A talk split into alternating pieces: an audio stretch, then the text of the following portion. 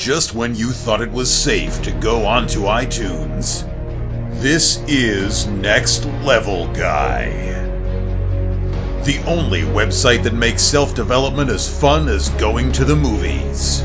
It's time to take the red pill and escape the Matrix.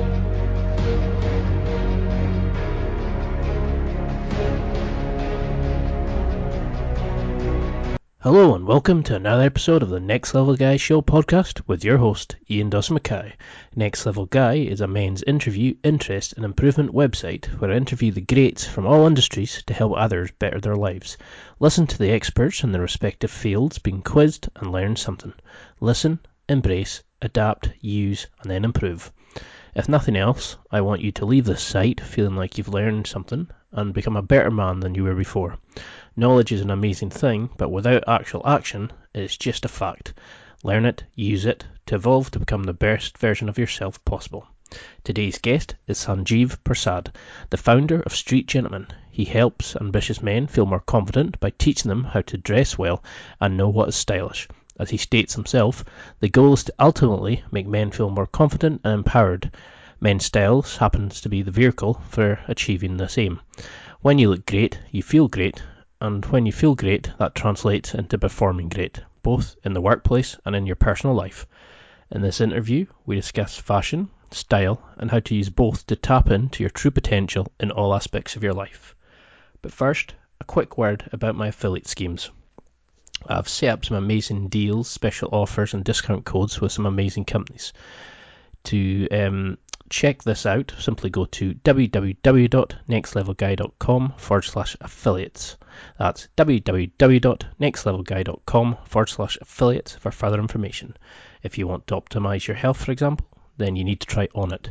Use the code NEXTLEVELGUY, that's NEXTLEVELGUY, in the discount code section of the checkout to get 10% off any eligible items in your basket.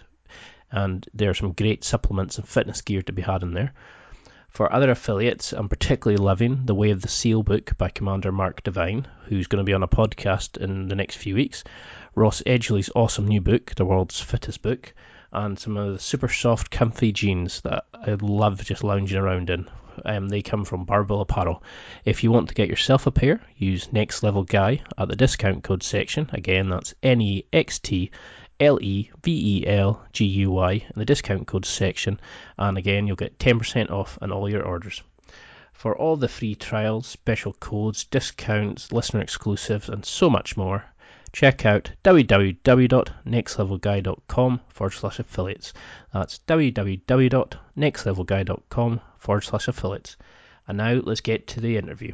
I hope you had as much fun listening to this one as I did when I was recording. Enjoy. So if we met in a bar, and we had you, I was asking you over a drink who you were and what you did, what would you say?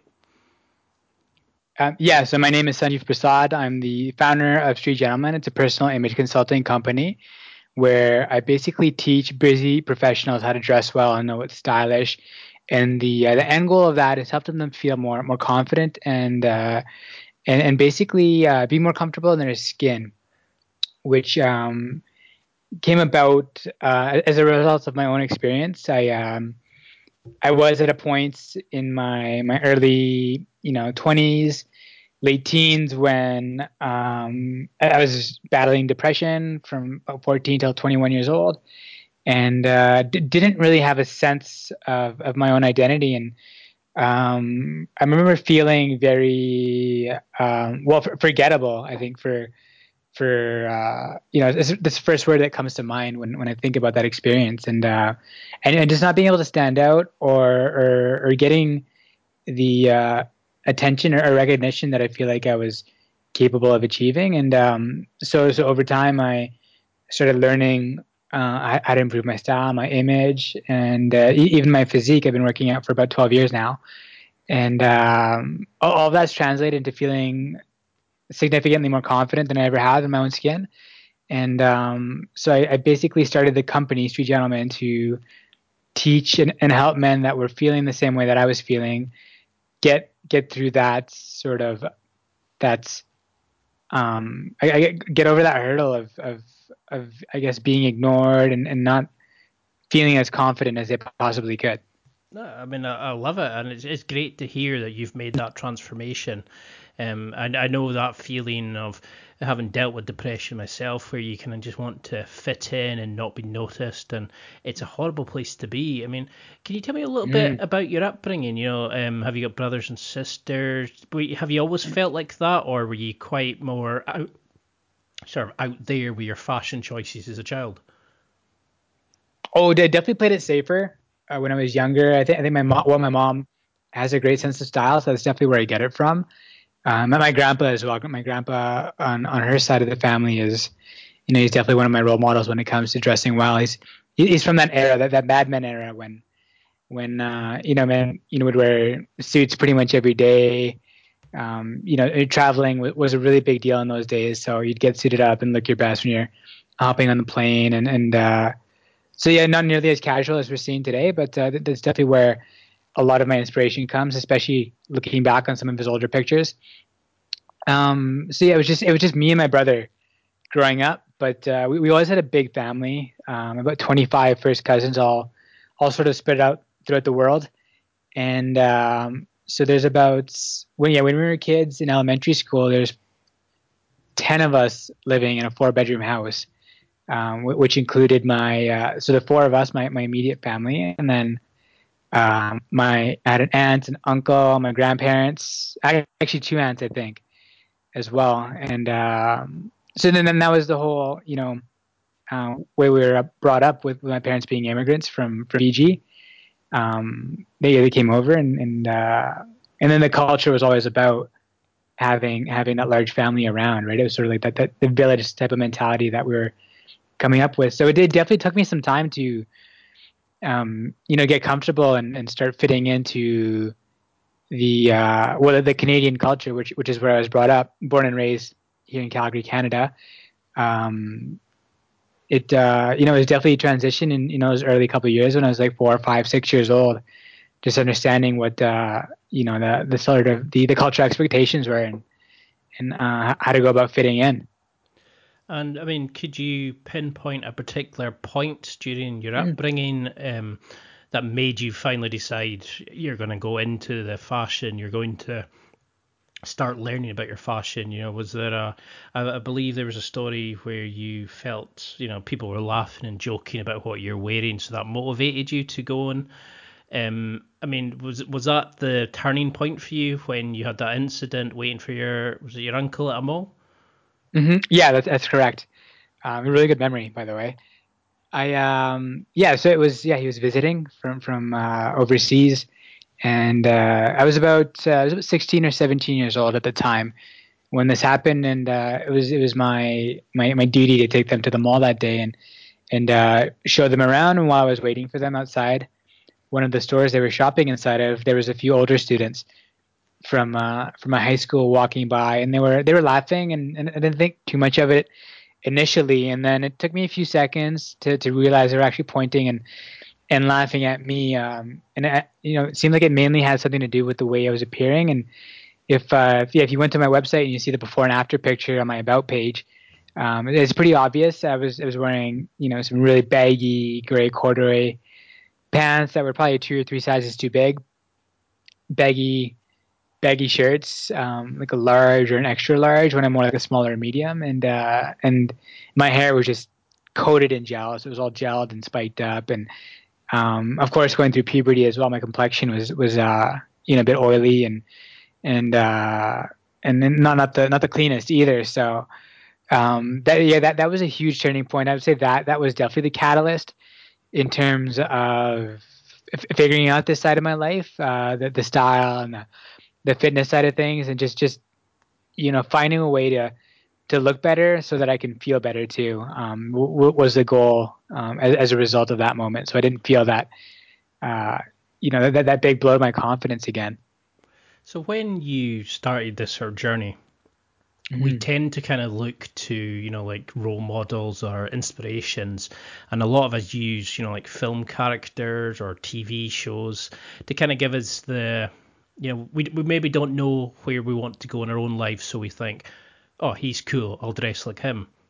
Right. So were there any particular characters that you've seen when you were growing up, or movies and stuff like that, that you know, you started to maybe emulate or dress a bit more like when you were younger? Oh, that's a great question, actually. There's a few for sure. I'm not sure if you're familiar with the movie Alfie with Jude Law. What's his name? Jude Law. Yeah.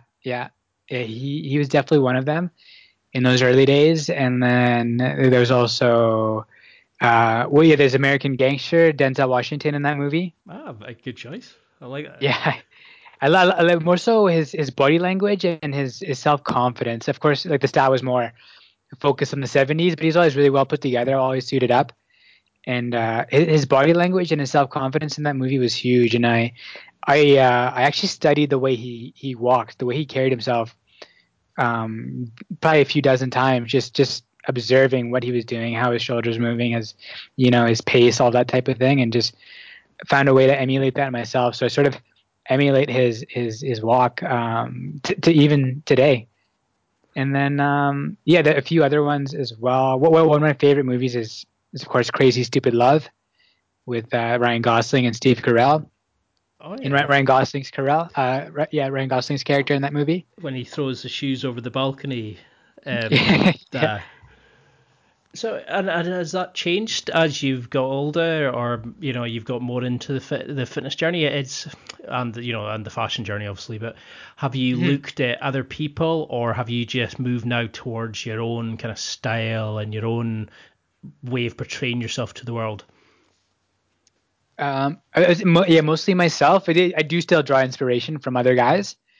For sure, there's a few really big names on Instagram, like the founders of Music of Frere, this new company based out of New York, are definitely some of my role models for sure. And then there's a few. I really like what the guys in London and New York are doing. They always seem like they're sort of they're pushing the pace. They're really setting the bar for what was to be expected in the years to come, and they're essentially setting the trends and pushing the limits. And I think it might have something to do with being in larger cities like those that encourage the creativity and self-expression that allows them to explore their sense of style more like that. So this is a question I like to ask everybody. If you had to define what masculinity is, what makes a good man, a man that, like somebody like yourself would like to portray and emulate and be more like, what would you think it is? Do you think there's certain characteristics? Do you have a kind of checklist in your head that you look to for these guys, or is it more just the way they made you feel and you tried to, like copy the walk and that and portray the confidence? Is there, how have your definition of masculinity and what makes a good man changed as you've gotten older? Masculinity, it's a great question. I would say, definitely a man who operates with integrity. I think that's definitely a characteristic of someone who's masculine. And then I'd also say someone who has that an unwavering belief in themselves too. Someone who's masculine is definitely someone who's willing to take risks and put themselves out there, whether that be with their sense of style or maybe launching a new business, or even striking up a conversation with a complete stranger. That that can be scary at times too, and it takes some courage to be able to work yourself up to do something like that. It's interesting because we're seeing a shift in masculinity. It seems like these days with more and more men talking about it. It seems like there's more of a safe place for guys to gain a deeper understanding of it. And it's actually interesting you mentioned that, because I do have a mastermind group as well that I meet up with every week to 2 weeks, where we actually discuss this exact topic and what we can do to encourage other men to tap into their own masculinity and peel back the layers or the masks that a lot of us are conditioned to wearing over the years, ever since we're kids, right? We're you know, conditioned to act and think and conduct ourselves in certain ways based on what everyone else around us or what society is saying. So, yeah, masculinity is an interesting thing, and I think we're still learning a lot about it. But I think ultimately it comes down to who, you know, someone who can carry themselves with that unwavering self-belief and is willing to be transparent and peel back those layers and put themselves out there without having to worry what, you know, the world would think of them. They just you know, they feel good and they're well-intentioned and they put themselves out there fearlessly. So you mentioned there that you run a mastermind group, you know. I mean, is that something that other people can, and can you give an example of other people? How do you analyze, you know, masculinity? Is this a case of they write down their feelings and how they view the world, or is there like challenges that they maybe undertake to become more vulnerable maybe, or open, or, you know, like how do they peel back these masks that you mentioned? Yeah, it's a combination of both of those things where it's an open discussion. There's only about 4 of us right now. We're just sort of in the ground level of developing this this mastermind group where we know ultimately they're looking to take it to workshops and that kind of thing in the future. But basically, it's a safe place where we can discuss whatever it is we're dealing with in that given week or in that given month. And opening it up to the other guys in a way that, you know, you're not going to be judged and you can feel safe speaking about it while also digging deeper and having those more meaningful conversations that can help us maybe not necessarily address, but you know, find new ways of viewing whatever the situation might be that one of the individuals could be dealing with. So I think there's a combination of ways, but, you know, sometimes it is just talking about whatever is on our mind or what we, you know, what we're looking to achieve as well. Yeah, because I mean, this is why I like your stuff. You're not just saying wear this because it looks good. You're actually improving the guy. You know, you're peeling back the BS that they've maybe held on to, because as guys, you know, you probably knew this when you were younger. You never talked about fashion and stuff like that. You know, we just got what was functional, a pair of jeans that fitted, threw a t-shirt on, and you kind of fitted in with the boys. You know, you didn't want to stand out. You wanted to fit in and wear the same brands that your peer group were wearing, and you didn't want to be, you know, like a man who didn't care and just did their own thing. You wanted to make sure you fitted into the herd. So where, I mean, do you think that's where most men nowadays are going wrong with their fashion and their style, that they're just following cultural norms and that we're not betraying who we truly are? Yeah, absolutely. It's a lot of what I've seen with my clients is that they know they want to change things. They want to take a different approach to style or feel better about what they're wearing and how they're looking. But what they've been doing is basically playing it safe. And one of those fears that holds a lot of them back is worrying about what other people might think of them when they do start changing things up. It's almost like,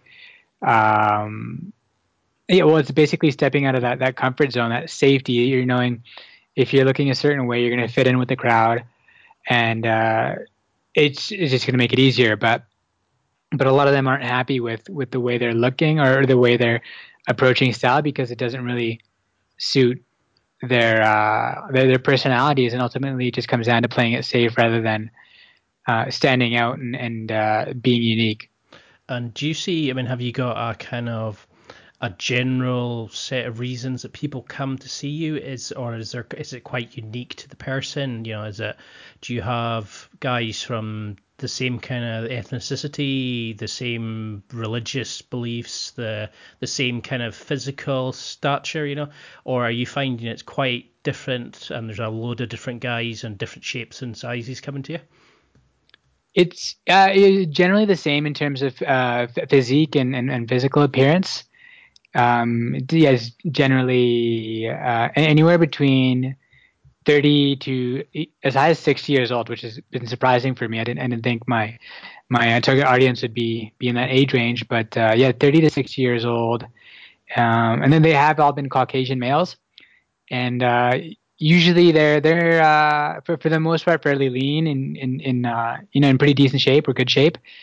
And they are in more white collar type of professions, whether it be you know, pharmacists, optometrists. I've had a couple of engineers as well, even business owners too. And then they come to me for you know, a variety of reasons that sort of fall into the same two major categories, I would say.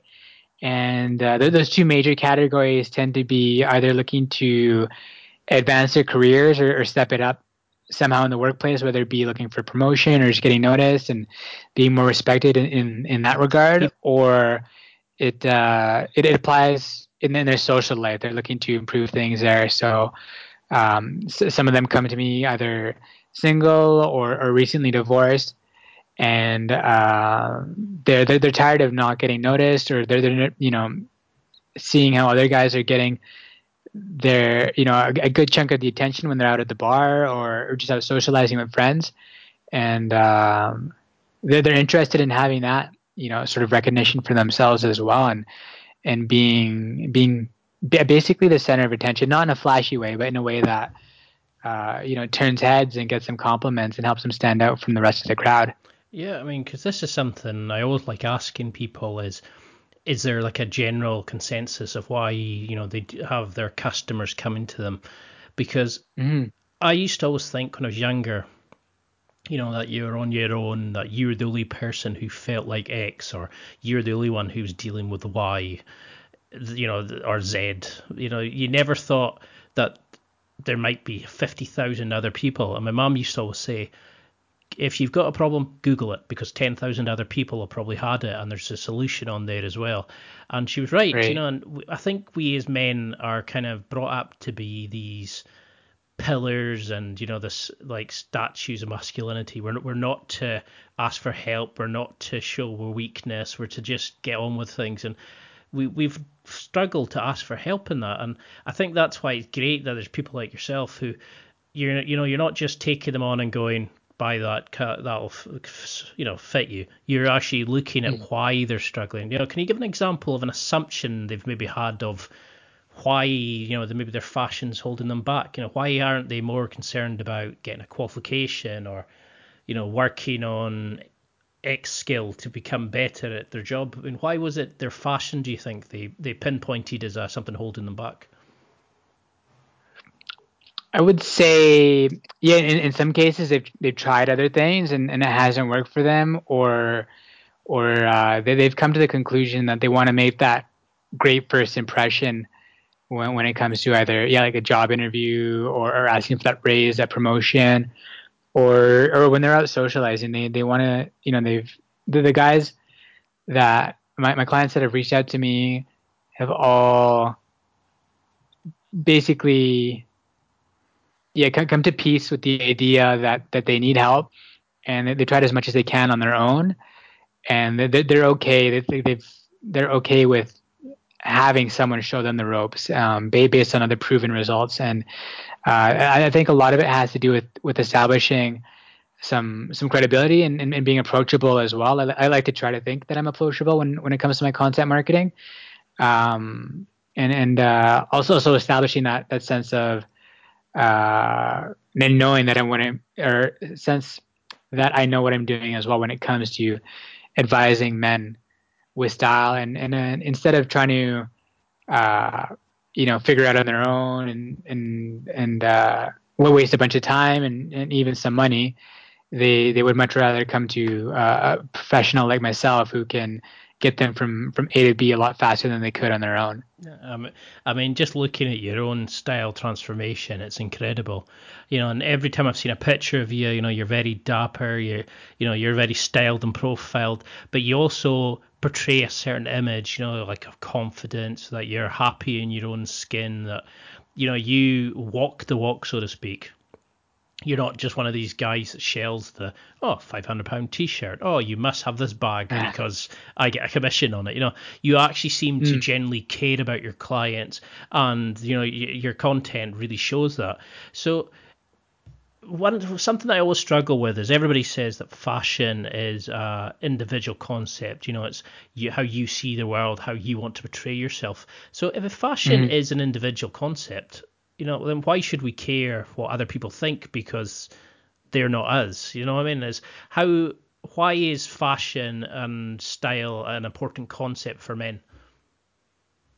That's a great point, that it is an individual concept. And I think style should be a reflection of your own unique personality. There really isn't a one-size-fits-all approach to it, even though there are certain guidelines that, you know, we should stick within. But ultimately, why we should care is that we in the Western world, at least, is that we live in a culture that operates on snap judgments, essentially, and that comes down to the fight or flight response. And basically, what's happening within the first, I've heard anywhere between a quarter of a second to 7 seconds, that we make a snap judgment based on an image or what we see or how a person presents himself. And essentially, what's happening in that split second or that really small window is that you're drawing a conclusion of whether or not you want to associate with this person. And are they going to help you or are they going to harm you? And and it comes down to we also have an average of between somewhere to 50 to 60,000 thoughts a day as well. So consciously making those assessments day in and day out would be exhausting. So our mind is basically reacting faster than we can even think about it. So That's really why it comes down to having a great first impression, because it could be the difference between making a sale or not making a sale, or attracting a client or you know, a client considering one of your competitors instead. And it really does come down to basically where you know, there's just so many overwhelming messages we're receiving on a daily basis, if you know, especially if you take into consideration social media and, you know, billboards and advertising and the news and everything we're surrounded by, you know, every second of every day. So snap judgments or making that great first impression is important in terms of opening up doors that may not have been open before. Yeah, I mean, every time I hear that, you know, about we can make the judgment in such a small amount of time, it's really scary when you think about it. I mean, it's like that sort of thing of, are looks important? Well, yes, because you can have a great personality, but if somebody doesn't fancy you in a club, say, they're not going to come over and speak to you. You know, you have to have something to turn. And it's the same kind of idea, as shallow as it may sound, with clothes. You know, we have to have that look that we fit into the genre. You know, you wouldn't go up to the guy in the tracksuit and think he's going to sell you the top line car. We have this certain image in our head, and you know, we then start looking at signs in the person and the way they hold themselves, etc. But you know, you have to get your foot in the door, so you have to portray a certain image. So. Mm-hmm. Is there such a thing? You know, I read about these wardrobe staples where, you know, every guy must have a grey pair of trousers, brown shoes, a black, you know, if we are trying to stand out and be unique and stuff like that, can we have these wardrobe staples? Or, you know, is that just going to make us all into clones of each other? I've never really understood how we can have these things and be unique at the same time. You know, am I going down the wrong road here, do you think? I would say that's actually a great point. It's a great foundation to start with, having those staples, especially if you're just getting into style and just learning about it and figuring things out and trying to find your own unique sense of it as well. It's, you know, the staples are a great place to start, but then once you do become comfortable with, you know, with certain brands or a certain type of look, whether it be more of a dressed up business type of look or more of a day-to-day casual look, whatever it might be, whatever suits your lifestyle.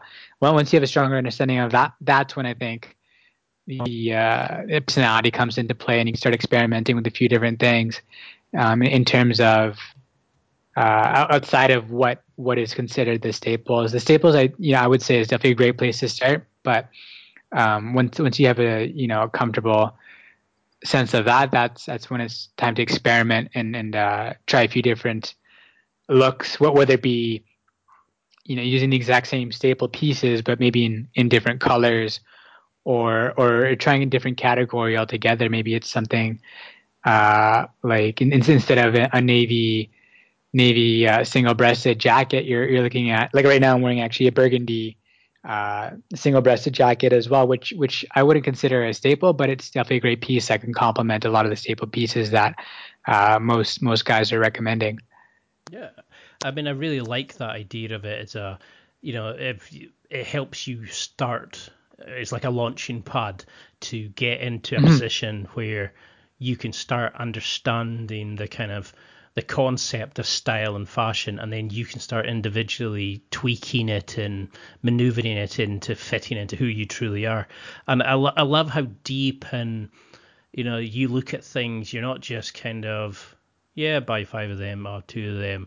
You can actually hear the thought that goes into each of your answers. And it's really refreshing to hear, especially for guys, because we really struggle in these areas. And I think we still don't get the service we really need.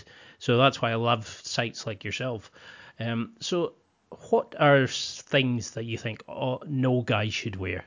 Is there things that you see and think, no, like socks and sandals, or, is there things that you just cringe anytime you see it? That's a big one for sure. I think that's sort of a universal rule. Even sandals in general. I've heard from most women that they're, if that's your goal is to attract more attention from women, it's definitely worth avoiding sandals unless you're sitting on the beach or somewhere poolside.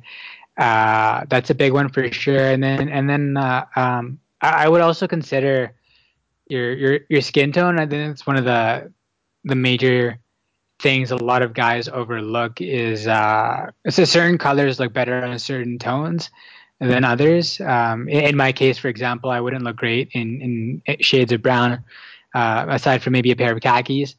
There's other guys that maybe a light pink wouldn't look great on a more fair complexion. So that's something to consider too. And then of course fit, that's one of the most important rules, considering your body shape and how well the clothes sit on your body and your physique. And then another big one I see a lot of, and it seems to be overlooked quite a bit, is the length of pants. A lot of guys out there who aren't paying as much attention to their style as others is it seems like they're either letting their pants just sort of hang, or they're not cuffing it, or they're just not having them hemmed. And for, first of all, it doesn't look great when all that fabric is just pooling up on top of your shoes. And then secondly, after that, what tends to happen is that the pant leg drags behind as well. So sometimes it's getting stuck underneath your shoe. And of course, when you're walking out and about in the city, it gets pretty messy, collects a lot of germs and bacteria, and which obviously you don't want to be dragging around your house afterwards. But it also starts to fray as well. So you see a lot of guys with frayed jeans in the back, basically because they haven't taken the time to have them properly hemmed or tailored. Yeah, I mean, I was just, when you were talking there, I was thinking, yep, done that. Yeah. I bought the jeans far too long. I bought because they were on sale. I bought the jeans, and that I maybe a size too big, and I just thought, I've always bought bootcut jeans, so yep, that's what I have to buy this time. I never really even bothered to check the different styles. I just assumed, I like to go to the gym. I squat a lot. Yeah, I'm never going to fit into anything but bootcut because they've got wider legs. I had very kind of restricted ways of looking at things. So if I found a product or a shop that had a jumper that fitted me, for example, because I'm a weird shape, I'd buy 5 of them in different colors. I didn't really... Right. I kind of block purchased things. So, I mean, this is why I was really keen to speak to you, because I'm now in a sort of more upmarket job than the one I was in maybe when I first started this podcast. I'm now looking to improve the way I look. I need to to put a bit more effort into, I think. And that's why I like your material. You know, you're tapping into the person as much as the clothes. So how would you start working with me, for example? Like, I'm 6'3", white, you know, Caucasian, quite muscular. Like, I'm a big guy. You know, how would you start me on this journey? Like, say, imagine I was coming to you and I was really struggling, worked in an office. How could I start, like, matching my skin tones and things like that? So, yeah, I would, first of all, I always start with a questionnaire. And that questionnaire, the purpose of it is to gain a deeper understanding of your lifestyle. So what does a normal day look like for you? Well, at the moment, pain, misery, and despair in the office. I mean, we have a certain, because I work in a university, and in addition to this, you know, there's a certain kind of stigma with academia. So it's a lot of sitting, dealing with students face to face, dealing with people. So, you know, you're expected to portray the university at a certain level, and there's a lot of like tweed jackets and shirts and ties and things like that. So there's a quite a stylist kind of approach to it. You know, they expect you to look good.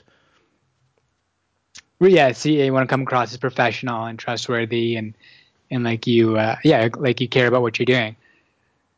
Yeah, I mean, it's a lot of times it's students are coming to you to feel, and they need that reassurance, you know, that the person they're dealing with is going to just go on and resolve their problems.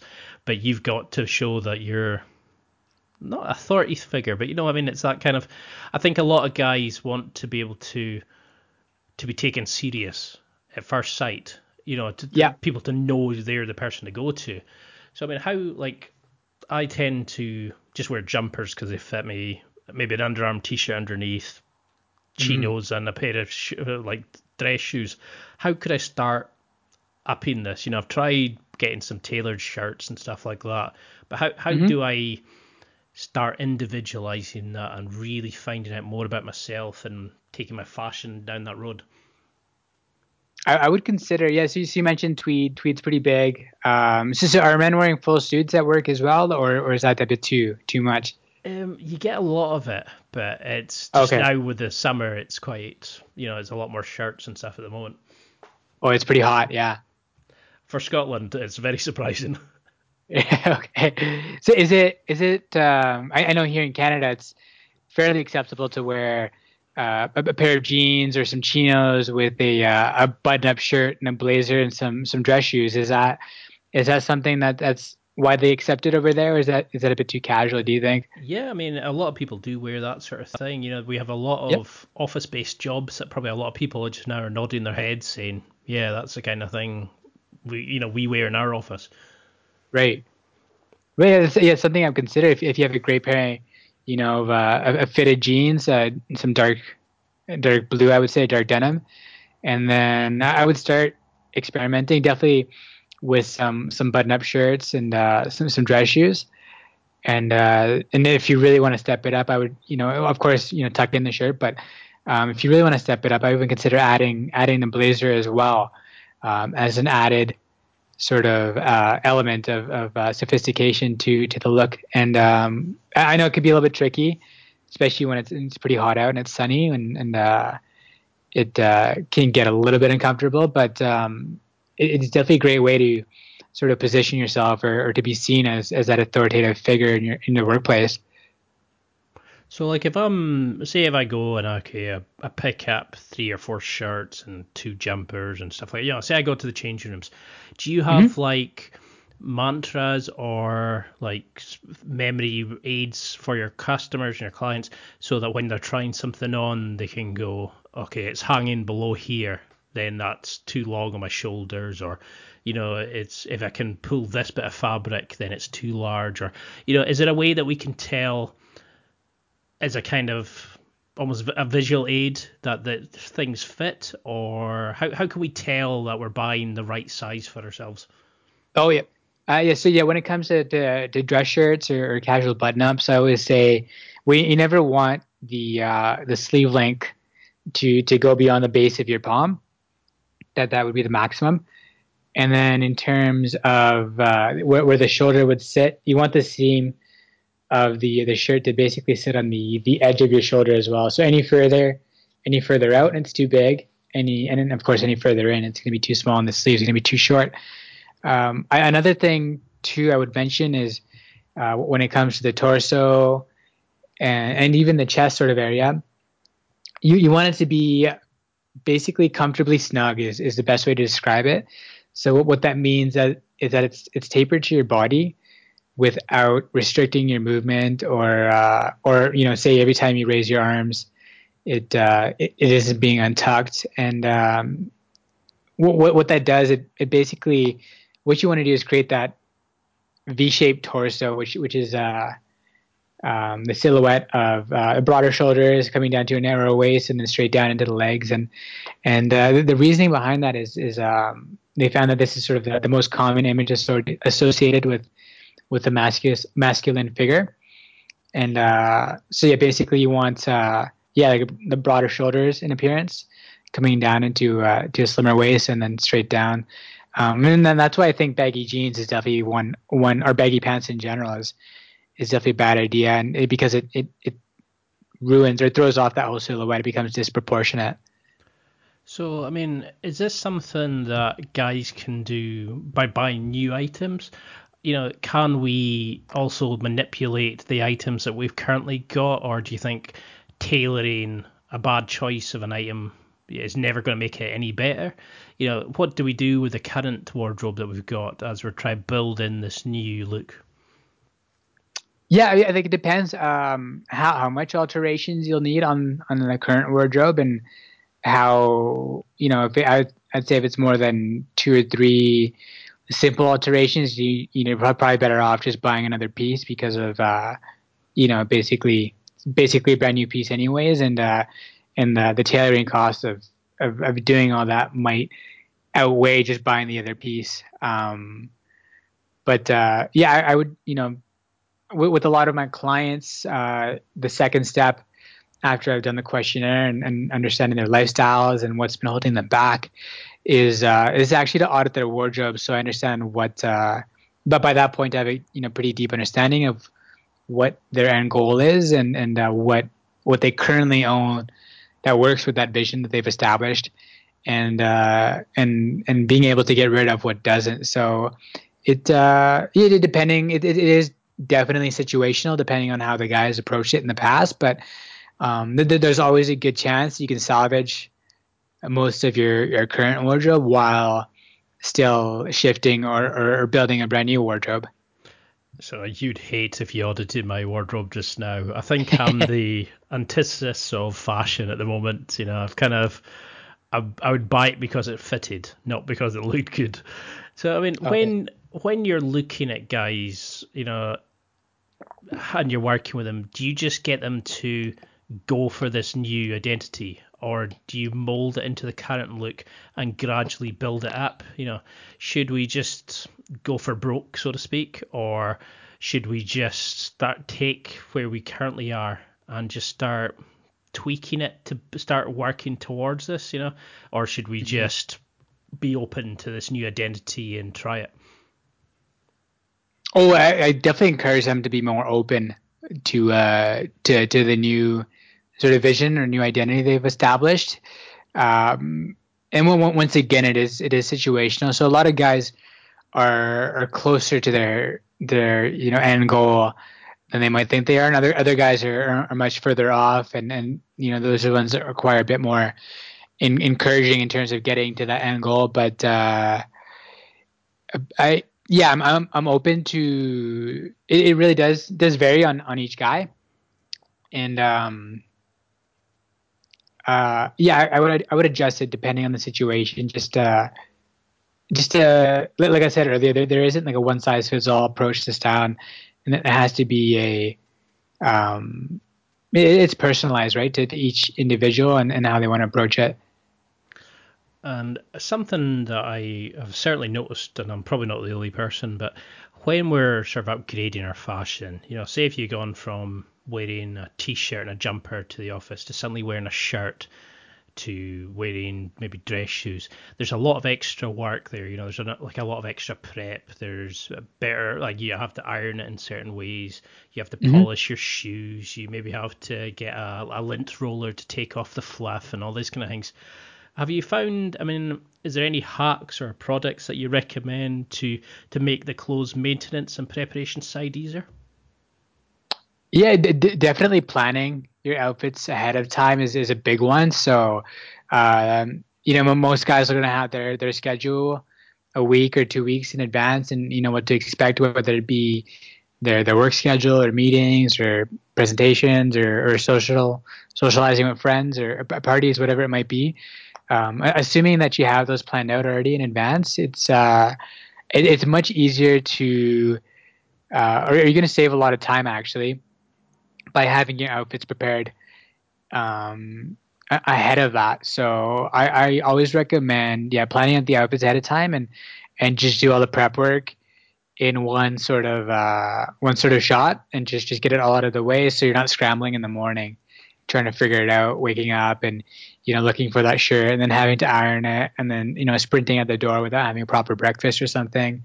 It's just much easier to have it all planned out. I would say that at the very least a day in advance. Ideally you have it, you know, 3, 4, 5 days in advance. You have your outfits planned out with coordinated with how your week's looking basically. I think, I mean, it sounds like you've spoken to my mum. You know, this is what the kind of advice that she gives me, you know, is to be better organized and to plan and to batch process the ironing and stuff like that. You know, and I think as a guy, we kind of just roll out of bed and go, oh, yeah, that'll do. You know, we have to get out this mindset of, it's a shirt, isn't it? You know, into actually, how does it fit? How does it look? Does it give off the right image? And, you know, does it attract the opposite sex or your choice of sex? I think we forget what, you know, we just look at it as clothes, whereas to women and people like yourself who understand this better, you realize the story and the assumptions it makes other people give. And I think we're very late to this party. A lot of guys who have never understood the benefits that fashion and improvement in style can bring. So this is why I'm so glad for the likes of yourself. So could you give an example of how you'd work with a client, you know, going shopping for new items? Do you give them a list of things to try, or do they go away, pick it up, and then send you a picture of what they bought? Or, you know, how does that sort of thing work? Yeah, so when I work with them in person, face-to-face, I, after the wardrobe audit, have an idea of what's missing or what they currently own. So that makes it much easier when we actually get together for the shopping aspect of things. And so what that does, it gives me a chance to basically create a list of my own.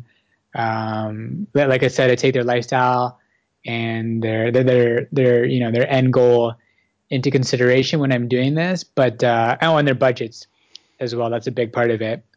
And so what I'll do prior to meeting, I'll get to the mall or wherever it is that we're going about an hour ahead of time. And that way I can plan it all out, pull it all, set it aside, and have it ready for them to go. So when we do meet up, we can basically hit the ground running, and they can try everything and keep what they like and leave aside what they don't. So how do you work with somebody to know that the item that they've picked, you know, is maybe portrays the authentic self? Because like when I first started wearing shirts, I felt weird because I felt like I was trying too hard, but slowly it fitted into that was me. You know, I liked the way it made me feel. I liked the way I kind of held myself better when I was putting the effort in. So, you know, how do we know we're not just acclimatizing to it, but it's actually authentic to us as a person, rather than, oh, well, my mate's wearing one, I've got to get one? Yeah, it's a good. I think it's a good question, actually. I would say, yeah, it has to feel authentic to the person. And if it feels like you're forcing it, then it's usually a sign that, you know, it's being done for the right reason, the wrong reasons, I should say. So what do I mean by that? Basically, as you know, there's a ton of different genres of men's man style out there, and there's a few different ways you can approach it. And there isn't really a right or wrong way, but there are certain styles that speak to certain personalities more than they do others. A great example I think would be someone wearing, a big trend we were seeing a couple of years ago was jogger pants with the longer t-shirts and, a bunch of accessories and, fedoras and that kind of thing with some Chelsea boots or something. And it looked great on a lot of guys and worked really well for them. And, it was really trendy, which is, we don't see a lot of it anymore, which, that's another problem with trends is it comes and goes. But that look suited a certain type of guy. Maybe it was a creative, musician type of guy, whereas someone who's working in, as an engineer or IT or something, who's maybe a bit more introverted, might not be as naturally suited for a look that's quite as, I guess you could say, outside of the box like that. So I think in terms of knowing what works for you and what doesn't, it really does come down to whether it feels like you're forcing it or not. And ultimately your body language is gonna reflect that, whether a person realizes it or not. It can show how comfortable or uncomfortable a person is, and in the initial stages there definitely will be some discomfort in terms of stepping out of your comfort zone when it comes to style and experimenting a little bit, and there's going to be some mistakes made, but through those mistakes, I think you'll get some great feedback in terms of what works for your personality and your lifestyle and what doesn't. And you did mention earlier on about your own transformation where, you started going to the gym, you started looking at your complexion and that sort of thing. So what else should you do? What else do you do with your clients? Do you put them on a training program, for example, if they want to get more muscular? Do you help them with fat loss? Do you help them with skin care, how to style their hair? What other things or challenges should guys who are undertaking on this fashion journey start looking at? Should we be drinking more water? Should we be making sure we have breakfast? How else can we start buoying up this transformation? Yeah, that's a big part of it for sure. Is the grooming and the nutrition side of things. In terms of fitness, that's not something I'm fully exploring yet. It's definitely a part of the whole sort of lifestyle shift. I've had clients come to me who don't feel like they're at their ideal weight and they're looking to lose 10, 15, 20 more pounds before they feel like they're comfortable with where they're at. But so aside from that, I don't focus too much on the fitness side of things. The main focus is definitely the style, the grooming, and even a little bit of the mindset as well. So I will go as far as recommending barbers and getting in touch with other barbers that would suit the styles that my clients would be looking for. And then grooming is another huge aspect of it as well. I think skincare and just taking care of yourself in general is something a lot of guys overlook. And it's one of the first things that people notice too is how well someone takes care of themselves. So that could be anything from how well maintained their facial, their body hair is, and even the nails, how clean or how long, how dirty. These are all details that I think people notice without realizing it, and I think it it can make a big difference in terms of how you're perceived, whether it be in in the office or if you're out socializing. People will pay attention to these details and draw conclusions about a person, whether they realize it or not, based on how much attention they put into detail and how clean or how well groomed they can be. And the people who I mean, I just love your answers. They're so well thought out, and there's so many aspects to this that a lot of guys don't even consider, and that's why I think it's really important that they work with somebody like yourself, who's not just there to make a quick buck. You're there to actually help people, you know, do the same kind of transformation that you've made. So, you know, how do we avoid becoming superficial and worrying just about the clothes? How do we make it sure that we're developing as a person as much as developing a wardrobe?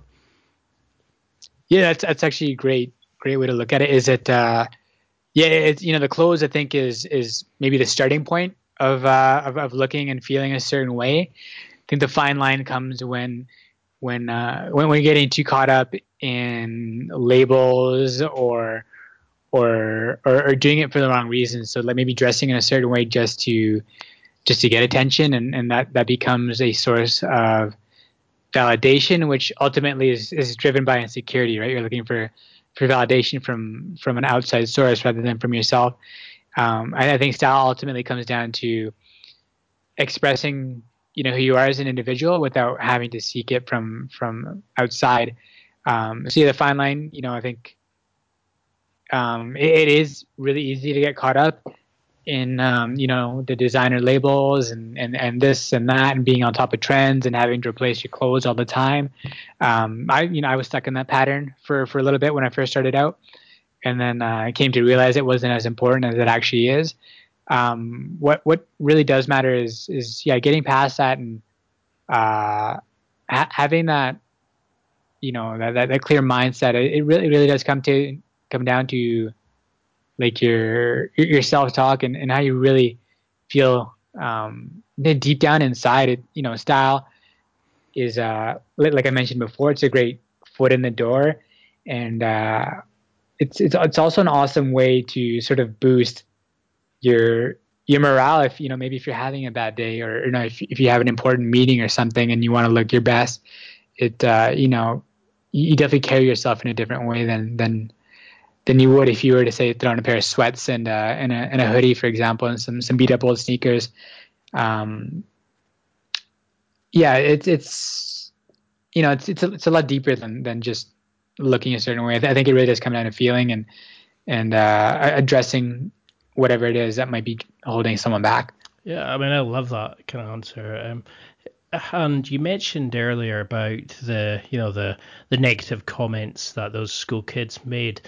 How can guys listening who want to start dressing better but are worried about, you know, because we've all got those arsehole friends who maybe will comment, or, you know, they'll try to stop you changing.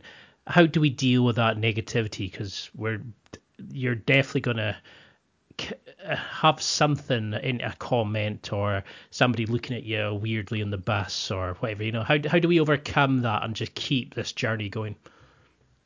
Yeah, it's definitely not easy at first. I'm gonna, you know, I want to go on the record saying that it's, you know, it does come, it's challenging to get out of your comfort zone, and when you start doing it, it's gonna feel like the whole world is watching you at times. But one of the best pieces of advice a friend gave to me a few years ago was that those typically aren't the people that are going to help you get to where you want to be. As harsh as that might sound, and it's definitely not easy, you know, trying to set yourself aside from these negative type of people in your life. But you know, as many of us have heard before, we are the average of the five people we spend the most time with. So if it feels like you're stuck, or if you're frustrated with where you're at in life, or if you know you're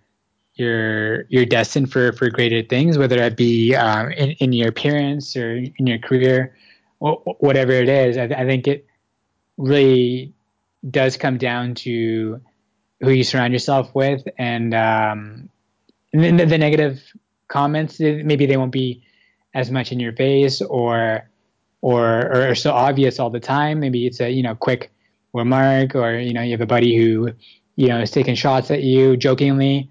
You know, that usually comes from a place of, you know, he's trying to keep you down, and who knows what's really driving that from within that person. You know, maybe it's some sort of thoughts of insecurity, of you're bettering yourself to be, you know, be a certain way. And there could be a part of him that's afraid of losing you as a friend, or maybe whoever you know is taking these shots is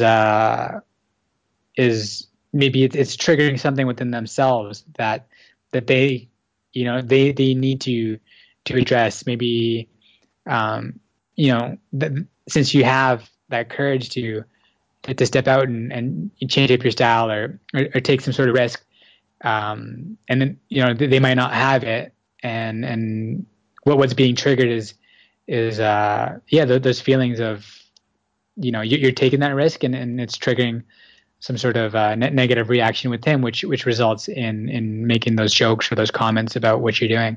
Yeah, I mean, that's the way I really like to look at it. It's a lot of times it's they want to beat you down because it's easier for them than having to address their own, you know, where they are in life, having to address their own transformation, or, you know, it means they can stay in the same comfort zone. They don't need to think, oh, well, he's doing it. Okay, he's cut out all the bullshit because he's a friend of mine, you know. Because they can make excuses for, oh, the guy in the magazines maybe had a better schooling, or he's a better looking, or X, Y, Z, you know.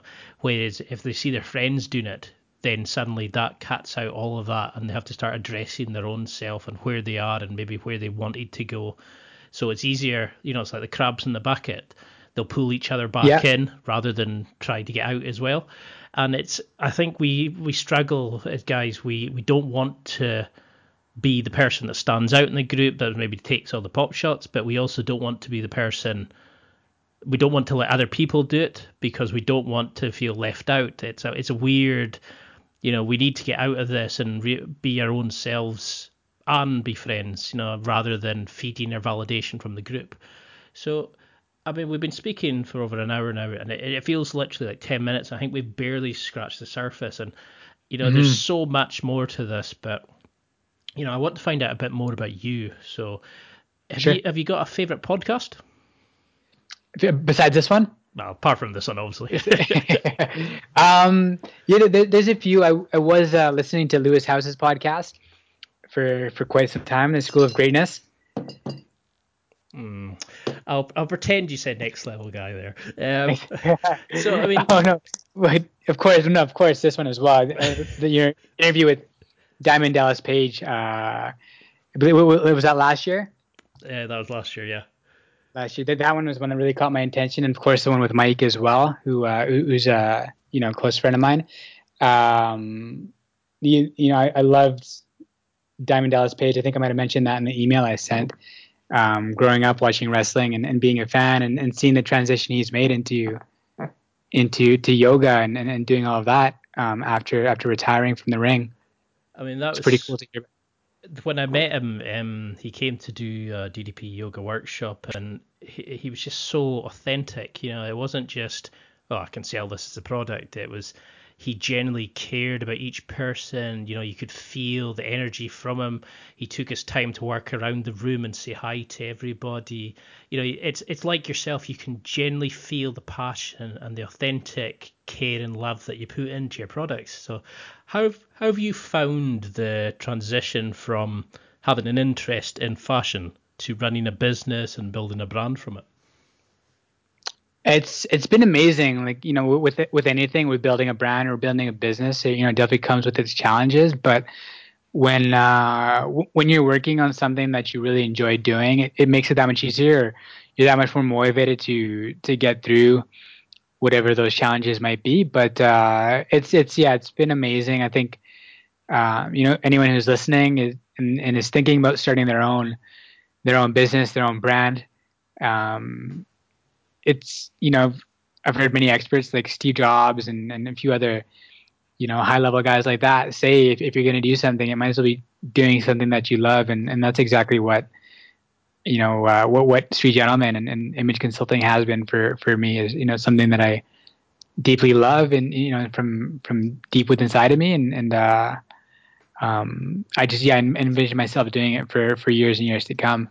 So if we had to ask for a guilty pleasure of yours, you know, do you have like a stained T-shirt and jogging trousers that you put on when you get home? You know, do you take the blazers and the polished shoes off and just throw on the old trainers? Or, you know, what's a guilty pleasure that you can admit to? Oh, it's definitely eating ice cream for sure. That's a big one. Oh, you got a certain brand that you go to? It varies. There's a few local boutiques here. And Dairy Queen's always good too, but I have a sweet tooth, so I'm definitely a sucker for that. And then in terms of my style, when I get home and I know I'm done for the day, I always just throw on a comfy pair of sweats or some shorts and a T-shirt, and it's very very casual. So what I portray through my online channels is one thing, and not to say that it's artificial or anything like that. That still is very much a reflection of myself and what feels right to me. But then when I get home, I think it's also important for us for anyone to feel comfortable and be able to find that balance and be able to unwind and just put yourself at ease after a long day. But I mean, that's also being authentic, that you want to feel comfortable in your home. It's the image that you're portraying when you go out, whereas you're portraying who you are, a comfortable person wanting to be comfortable in your home. So it's something I struggled with, was accepting that about myself, was that, I could dress a bit slobbish when I was home. But, when you go out, you can style yourself up, and it's perfectly acceptable to have the two conflicting sort of views to, running together. So I can probably tell what this is going to be, but what's your favorite purchase for under $100? Under $100. That's a great question. Under $100. Yeah, that could be it for sure. Actually, the watch I'm wearing right now, I paid exactly $100 for it. And I bought it, it's probably about 3, maybe 4 years ago. And it's just a simple gold vessel watch. And I chose it because of that. It's just timeless, and it goes really well with pretty much every single outfit that I wear. And that's exactly why I picked it, is that I was looking for a watch at that time that was reasonably priced. And one would just go with pretty much whatever it is that you're wearing that day without having to think about it. So, I mean, that was something I was thinking of going into, was like accessories. Is there things that no guy should wear, or is there like, should all guys wear a watch and that's it, and maybe a wedding ring? Or what's your take on accessories? Are they useful for people who have maybe a uniform to work and think, I can wear a band and that'll maybe make me a bit more unique, or a chain or something like that? It definitely comes down to the individual personality again. I know I have friends that love wearing rings and all that type of stuff, and necklaces. For me, I don't really like too much on my hands. At the end of the day, it's just a personal preference. But I think watch is it's always an essential piece, and the argument I hear against it is always that we always have our cell phones or our smartphones with us, and so we could just check our time on there. But I don't know, there's something classic and timeless and gentlemanly about wearing a watch, and it's something that you can always wear. It's never going to go to style. When it comes to accessorizing in general, I would definitely say keep it simple, and just avoid overdoing it. Otherwise, it's going to look too busy, and almost like you're trying too hard, and then there isn't a clear place to focus, I guess I should say, in terms of what accessories you really want to stand out. When it's too busy, it's almost like you're looking at everything, and nothing really stands out in that case. So here's my favorite question. You've got you're having a dinner party. You've got 5 other spaces available, and you can invite whoever you want. So this is your dream dinner party. They can be real or fake people. They can be alive or dead, but it's a dinner party that, once in a lifetime. Who do you invite? Kobe Bryant, for sure. Kobe Bryant, The Rock, Dwayne Johnson, Kevin Hart, Oprah Winfrey. One more. Tough choice. Oh man, there's so many good people to choose from.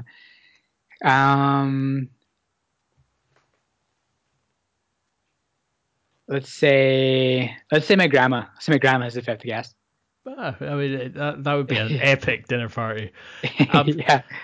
I had some crackers, but I mean, I'm sure that if we analysed each of them, there'd be a reason for it and stuff like that. But that's why I like this podcast, is I get to speak to the guests, but I also like to find out more about them, you know, because you've probably seen it yourself. It's somebody's got a book out and you could change the name at the top of the show, and it's the same answers over and over again. And I want people to listen and go, I really learned something from that. But I want to find out more about the guests and go to them as much as they want, you know, to become a fan of me, because I know what it's like when, you know, people kind of go, oh, you haven't got 100,000 listeners. Well, there's no point dealing, you know.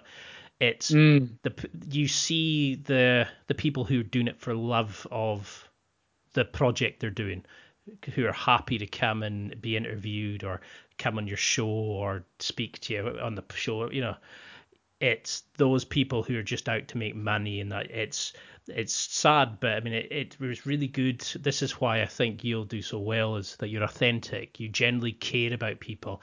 And every time I've seen you in a show or an interview, you know, you're not just looking at the clothes, you're looking at the person and how you can make them better. And I think, you know, you should probably be thankful to those guys. I mean, I was bullied when I was younger, and I thank them now for the emotional pain and all that, because it made me want better from life. And I think it really helped you, and now you're changing lives. And, you know, it must be really good to kind of have that feeling that you're helping these guys advance in their career or become more confident or overcome emotional baggage or, you know, restart after divorce. So what do you want people listening to take from this interview? You know, is there a go-home message, or is there something you want them to go to try? Well, apart from checking out your site, obviously. Yeah, streetgentleman.com. But yeah, the take-home message for sure is that it's not going to be easy making the change, whatever it might be, in terms of, you know, if you're getting to the gym or if you're looking to change up your style. It's going to come with its challenges in the early stages, and being okay with that. I don't think anyone's, you know, figured out something, you know, like a new scale or something in their first few tries. It really does come with a lot of trial and error and being patient and trusting the process, and staying persistent too. It's, you know, it can be discouraging at times, and, you know, maybe you'll take a risk and it won't pay off, and maybe you'll feel, you know, maybe foolish or be made fun of or something. Don't let that discourage you. I really encourage you to dig deep and keep sticking with it until it's where you envision yourself being. And I promise you, it's going to be worth it in the end. So my second last question is what is probably my favorite, actually. I love asking this because I think it really it makes the guest really authentic. So what's an unusual fact about yourself that you think anyone hearing kind of is pretty blown away by it? You know, is there something that you maybe learned as a child, or a unique fact about yourself that people are really surprised by? It could be, well, so my first language growing up was, I learned Hindi. And of course, I'm, you know, fluent in English as well. My Hindi is a bit rusty, but you know, I understand it and can speak it decently. I wouldn't say great, but decently. And so my goal is to be trilingual. So I've been working on my Spanish as well. It's not something I really talk about, probably because I'm not very good with my Spanish. But my goal is to be trilingual within the next year to 2 years. I mean, I'm always really envious of anybody that can speak another language, you know, and it shows a certain, you know, like intelligence, because have you ever seen Kevin Fitman Cook? You know, like he has a great site, and I think his name's Kevin Curry, and he does his videos where he'll speak in English for the first half and then he'll do the exact same video but say it in Spanish. And it's so impressive. So you should check him out. I think it's Fit Men Cooks. And it's, he does a lot of like better diet, better like how to meal prep and all these kind of things, and how to make chicken not taste bland and all these kind of things. So right. you should maybe watch his videos, and it'll help you, you know, sort of pick it up. I'm always really envious of people that can speak other languages. Did you find it difficult to go from Hindi to English, you know, or was it something you were taught at school? I definitely remember in the early, you know, maybe the first few weeks of school, it was really challenging, and I was kind of quiet because we were speaking so much Hindi at home and not so much English. But I do remember, you know, especially when you're a kid, your mind is so spongy, so you pick it up pretty quick. But I definitely remember it being difficult in the early days for sure. But yeah, thankfully I was surrounded by, you know, everyone who was English speaking and very friendly and open, and so I was able to pick it up pretty quickly, I like to think. And I mean, you just mentioned there about people being spongy. How do we help kids become better stylish? You know, how do we raise the next generation to be a bit more open into style and fashion? Is this something that we can really help them with, or do we have to just let it figure, you know, let their personality come out and then let them find the fashion and style that shows that to the world? Yeah, I definitely think letting their personality come out within a certain set of guidelines, to maybe educating them on the importance of style and why it matters to present themselves in a certain way without being materialistic. You know, like we talked about earlier, being taken seriously in the workplace, or because of the snap judgments people make. I think educating kids on those important aspects of it will help them, you know, pay more attention to it without restricting them to what they can and can't wear, which that would translate into their personality shining through too, instead of being just a bunch of drones. Well, to be honest, I think we've barely touched the surface, and I've got literally thousands of questions. So I really want to have you back on. We can look at doing something together. You know, you can maybe even help me get my wardrobe half decent, because I think, you know, that you're going to be a mega star in this industry. I cannot say thank you enough for this. So if somebody's listening and they want to find out more about you, find out the projects you're working on, work with you, you know, maybe even if it's distant from a remote location, mm-hmm. Can you, like, how can we find you? How can they get in touch? Social media, that sort of thing? Yeah, the best is you go to my website, streetgentleman.com, that's MEN.com. It's going to have all my information on there. And if you're looking to email me, it's Sunjeev, SUNJEEV @streetgentleman.com. And then it's also Street Gentleman on Instagram and Facebook as well. Well, I really cannot say thank you enough for this. It's something I've struggled with, and I always love seeing transformation stories like this. And, you know, I've really learned a lot from speaking to you about this. I never thought I'd be interested in fashion, so you've worked wonders here. So the floor is open to yourself. If you've got anything upcoming, any projects or anything else you'd like to add? What's going on? That's pretty much it. I think, you know, I want to say thank you, Ian, for having me on as well. And I think it's been awesome chatting with you this whole time. And it's been a lot of fun. Most of my attention is you know, on the website right now and creating content and helping more men tap into their full potential at the end of the day. Plus, you know, positively impacting, empowering them is the mission statement. So that's the main focus right now is Street Gentleman, the consulting side of things. And that's basically it. So I just want to say thank you again for having me on the Next Level Guy show. That's it for another week. Thanks for listening. Absorb it, practice it, use it. Until next time, keep trying to hit that next level in your life.